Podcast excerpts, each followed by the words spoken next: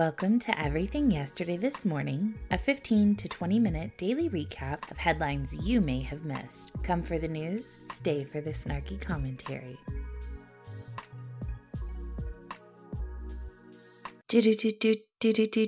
Good morning and welcome to Monday's edition of Everything Yesterday This Morning. I'm your host, literally Heather. I am sick, so I'm going to try really hard to make it through this without having to stop 10,000 times. So, People opposed to China's stringent COVID restrictions have protested in cities across the country in the biggest wave of civil disobedience on the mainland since Xi Jinping assumed power a decade ago. Y'all, there is something in the air and it smells like freedom. COVID sucked, it was brutal. We are still feeling the ramifications, but one positive to come out of everything is that it shined a light brighter than any I could have ever imagined on the corruption of world governments and their not so subtle attempts to seize more undeserved power. Protest, triggered by a deadly apartment fire in the far west, west of the country, last week took place on Sunday in cities including Shanghai, Beijing, Chengdu, Wuhan, and Guangzhou according to footage shared on social media in defiance of a series of heavy handed arrests of demonstrators on Saturday night. In an unusually bold act that appeared to indicate the level of people's desperation, a crowd in Shanghai late on Saturday night called for the removal of the Communist Party and Xi during a standoff with police chanting, Communist Party, step down, Xi Jinping, step down. Chinese people usually refrained from criticizing the party and its leaders in public for fear of reprisals. The protests erupted on Friday in Urum, Urumqi, I think is how you say it, the regional capital of the far west Xinjiang region, after footage of a fire in a residential building that killed at least 10 people the day before led to accusations that a COVID lockdown was a factor in the death toll. Urumqi officials abruptly held a news conference in the early hours of Saturday to deny that COVID measures had hampered escape and rescue. Many of their 4 million residents have been under some of the country's longest lockdowns, barred from leaving their homes for as long as 100 days. Late on Sunday, a BBC journalist was seen on camera being beaten and kicked by police before being arrested in the city. Footage on social media showed Edward Lawrence being dragged to the ground in handcuffs while he had, was saying in another video, Call the consulate now. A BBC spokesperson said the BBC is extremely concerned about the treatment of our journalist Ed Lawrence, who was arrested and handcuffed while covering the protests in Shanghai. He was held for several hours before being released, adding that Lawrence had been covering the protest as an accredited journalist. China has stuck with Xi's zero COVID policy, even as much of the world has lifted most of their restrictions. While low by global standards, China's case numbers have hit record highs for days, with nearly 40,000 new infections on Saturday, prompting yet more lockdowns in cities across the country. Beijing has defended the policy as life saving, and necessary to prevent overwhelming the healthcare system. that sounds familiar. Wonder where we've heard that before. Speaking to U.S. political talk shows on Sunday, Dr. Anthony Fauci, the outgoing director of U.S. NIAID, described China's approach to COVID as a quote, very severe and rather draconian approach. A prolonged lockdown without any seeming purpose or endgame to it really doesn't make public health sense. I remember an interview that Anthony Fauci did in March of 2020 where he said, quote, elderly stay out of society in self-isolation. Don't go to work if you don't have to. Yada, yada, yada. His quote, not mine. No bars, no restaurants, no nothing. Only essential services. When you get a place like New York or Washington or California, you've got to ratchet it up. But it is felt, and it isn't only me speaking, it's a bunch of people who make the decisions. That if you lock down everything now, you're going to crash the whole society. So you do what you can do as best you can. Do as much physical separation as you can and ratchet it up at the places you know are at highest risk. Sounds pretty severe and draconian, especially if you're elderly. A rare brain eating amoeba is spreading across the United States. While most infections previously occurred in the South, more recent infections have been identified further north. Climate change and warmer temperatures are increasing the amoeba's ability to survive in areas where it previously couldn't. Uh, Naegleria fowleri, commonly known as a brain eating amoeba, is a single celled organism that usually thrives in warm, fresh water. But it's also been found in public splash pads.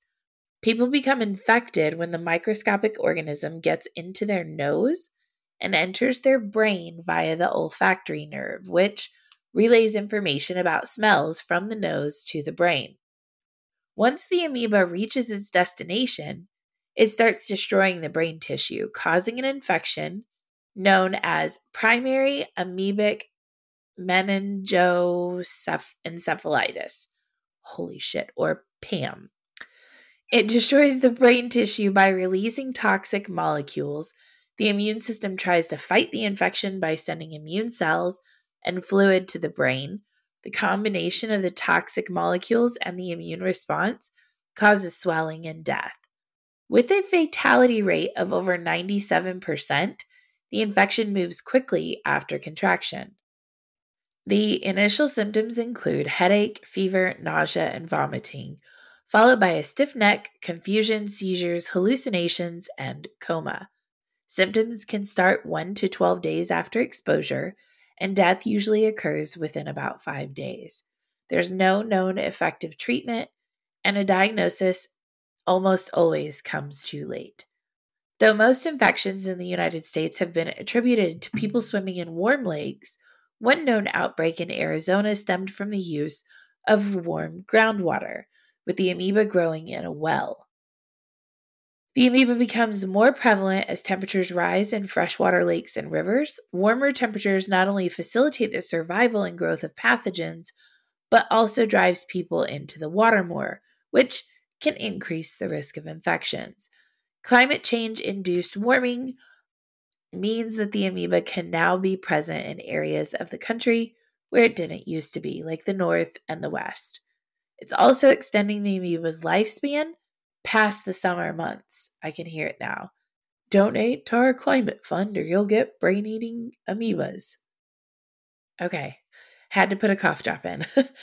Farideh Moradkhani the niece of Iran's supreme leader Ayatollah Ali Khamenei has been arrested after calling on foreign governments to cut all ties with the Iranian government. Moradkhani was arrested on Wednesday when she went to the prosecutor's office in response to a court order, according to a tweet from her brother, Mahmoud Moradkhani. Moradkhani. O oh, free people, be with us and tell your governments to stop supporting this murderous and child killing regime. This regime is not loyal to any of its religious principles and does not know any laws or rules except force and maintaining its power in any possible way. Now, in this critical moment in history, all of humanity is observing that Iranian people with empty hands, with exemplary courage and bravery, are fighting with the evil forces. At this point in time, the people of Iran are carrying the burden of this heavy responsibility alone by paying with their lives. What is urgently needed is not to support this regime that killed thousands of Iranians in four days in November of 2019 while the world was only watching. Farideh and Mahmoud Moradkhani are the children of Ali Tehrani, a cleric and longtime opposition figure who was married to the supreme leader's sister, Badri Hosseini Khamenei. Tehrani da- died last month. Farideh Moradkhani has been arrested by the regime before. She was arrested on January 13th while on her way home Following her arrest, Iranian security reportedly searched Moradkhani's house and seized some of her belongings, according to human rights organizations. Iran's ongoing protest movement was initially sparked by the death of 22 year old Mahsa Amini in the custody of Iran's morality police in September. The unprecedented national uprising has taken hold of more than 150 cities, 140 universities, and all 31 provinces of Iran. More than 14,000 people, including children, have been arrested in connection with the protests. Um, this was uh, Chief Volker Turk, um, who works for the United Nations High Commissioner for Human Rights. He said that at least 21 of them currently face the death penalty, and six of them have already received death sentences. The violent response of Iran's security forces towards protesters has shaken diplomatic ties with Tehran and Western leaders. On Saturday, Khamenei praised the country's Basij paramilitary force for its role in the deadly crackdown on anti regime protesters. Meeting with Basij personnel in Tehran on Saturday, Khamenei described the popular protest movement as, quote, rioters and thugs, backed by foreign forces, and praised innocent Basij fighters for protecting the nation. The Basij is a wing of Iran's Revolutionary Guard and has been deployed to the streets as protests have swelled. I am telling y'all, there is something in the air. If we start to see mass revolts in North Korea, Russia, this could be a huge opportunity for people to take back their freedom. It's pretty cool to watch. I mean, not cool, but you know what I mean.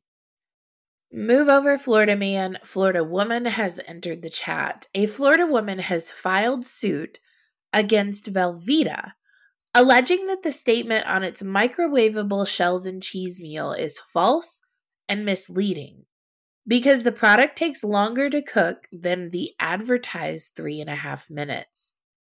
Amanda Ramirez of Hill, Florida, I don't even know how to say that name, filed the class action lawsuit against the Pennsylvania company on November 18th, alleging that she wouldn't have purchased the shells and cheese product or paid as much if the preparation time was correct. Can we please just talk for a minute about how bored, soft, and weak we are as a society that a woman is getting litigious over how long her Easy Mac took to cook in the microwave? Like, do you not have anything better to do with your life? She said she bought the product at a Publix between October and November of 2022 and on other occasions at other stores. So, not just you purchased it one time and came to this revelation, but you've purchased it multiple times, still knowing how long it took you to make it. Y'all, oh man. According to the suit, consumers who see, quote, ready in three and a half minutes are led to believe it represents the total amount of time it takes to prepare the meal from start to finish. But the advertised time is the length of time it takes to complete one of several steps because cutting that pouch and squeezing that cheese into that bowl and stirring it up takes so much additional time. Y'all, I'm not even playing with you. This is a real article, a real lawsuit, a real human. Ramirez is asking Velveeta to cease its deceptive advertising and inform customers that it will take longer than three and a half minutes to prepare the meal. Ramirez is also seeking $5 million in damages. yeah, good fucking luck proving that amount in damages. I just want to include a little humor in your day because the clown show is 24 7 and we all have a front seat. Okay, one of the biggest sugar producers in the world will now be banned from importing sugar to the United well, exporting to the United States. We are not importing it anymore. After the Biden administration has said that it's that it has information that reasonably indicates the use of forced labor in its operations. The politically connected Fanjul family, a family of sugar barons raised based out of West Palm Beach, Florida, own a 35% stake in the company. As first reported by the New York Times, no sugar from the Dominican Republic based Central Romana Corporation will now be allowed to be imported into the U.S. Customs and Border Protection said the company uses forced labor, largely of Haitians, to make money. In a statement on Twitter, the company denied the allegations. Allegations, okay? This is not anything that has been prove, proven in a court of law. This, these are just allegations. The company is the biggest landowner and employer in the Dominican Republic, and sugar from the company is sold in the United States under the Domino brand. The import ban could cause a significant disruption to sugar imports and potentially prices at the grocery store.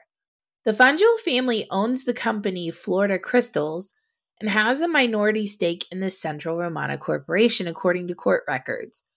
The family fled communist Cuba in the early 1960s and has since built, since built I cannot talk, I'm so sorry, you guys, a sugar empire in both Florida and in the Dominican Republic.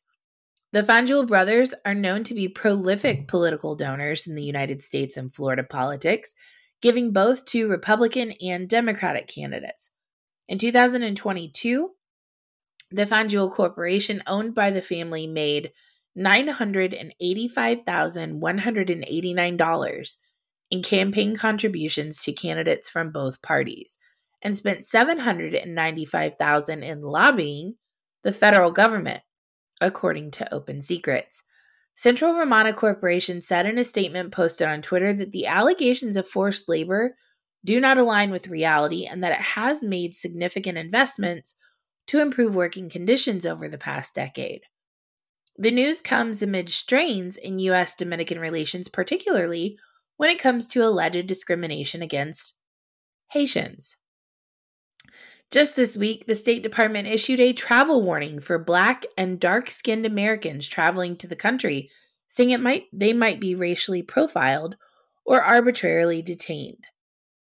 Well, isn't there just a ton of pot calling the kettle black here? First of all, isn't it something that the United States is just so up in arms over the Dominican Republic potentially uh, using forced labor but can't seem to hold that energy for China, where damn near everything they make is with forced labor. How about those Uyghur Muslims in Xinjiang province? We don't hear much about that anymore, do we? Damn near everything we touch when we pick it up in a store is made in China, probably by a 10 year old in a sweatshop, but let us not speak of that, right? And then the US jumping in with Dominican Republic discrimination against Haitians why is that any of our business? Just because we don't have borders that we enforce doesn't mean that other countries don't have the right to protect their sovereignty. Top Biden administration officials pressed their Canadian counterparts to clear truckers blockading parts of the United States northern border during protests in January. A public inquiry in the Canadian government's decision to use emergency powers to clear the Freedom Convoy Protesters revealed on Thursday that frantic phone calls were placed by Washington to Ottawa in an effort to open up choked off supply lines. They are very, very, very worried. Canadian Finance Minister Chrystia Freeland wrote in an email to her staff after a February 10th phone call from White House National Economic Council Director Brian Deese. If this is not sorted out in the next 12 hours, all of their northeastern car plants will shut down, Freeland continued in her email. Transportation Secretary Pete Buttigieg phoned his Canadian counterpart, Transport Minister Omar Alghabra. The same day, Deese called Freeland. According to the report, and Buttigieg pressed Alghabra about Canada's plan to resolve the protests. Alghabra told the commission that Buttigieg initiated the call and that the interaction was unusual. Brian Clow, Deputy Chief of Staff to Canada's Prime Minister, also heard from White House aides, including National Security Council Director Juan Gonzalez, who wanted to connect Canadian national security officials with the U.S. Department of Homeland Security. A phone call between Biden and Canadian Prime Minister Justin Trudeau took place the following day on February 11th, where Trudeau conveyed to the commander in chief that Ottawa had a plan to end the blockades. In his call with Trudeau, Biden reportedly alluded to trucker convoys rumored to be threatening to disrupt the Super Bowl in Los Angeles and streets in Washington. Freeland told staff in an email that Deese wanted daily updates on the protests, which never materialized because the Emergency Act was invoked three days after Trudeau's call with Biden. The never before used Canadian law gave the government the power to freeze bank accounts of protesters, ban travel to protest sites, and force trucks to tow vehicles blocking streets. The commission is seeking to determine whether the government was justified in invoking the emergency powers. I have a hint for you. Hell to the no, it was not justified. No amount of freedom sacrificed to the government is justifiable. That is your Monday edition of Everything Yesterday This Morning. I hope that you guys have an absolutely spectacular day. Just an FYI, these will be audio only from this point moving forward. I will not be going back to doing video um, everything yesterday this morning. So I hope you guys take care. Have a great day, and I will see you tomorrow. If you like today's show, be sure to subscribe and turn on notifications so you never miss an episode. Also, please don't forget to check out shouseinthehouse.com and never forget that free men do not need permission from any government. Have a great day.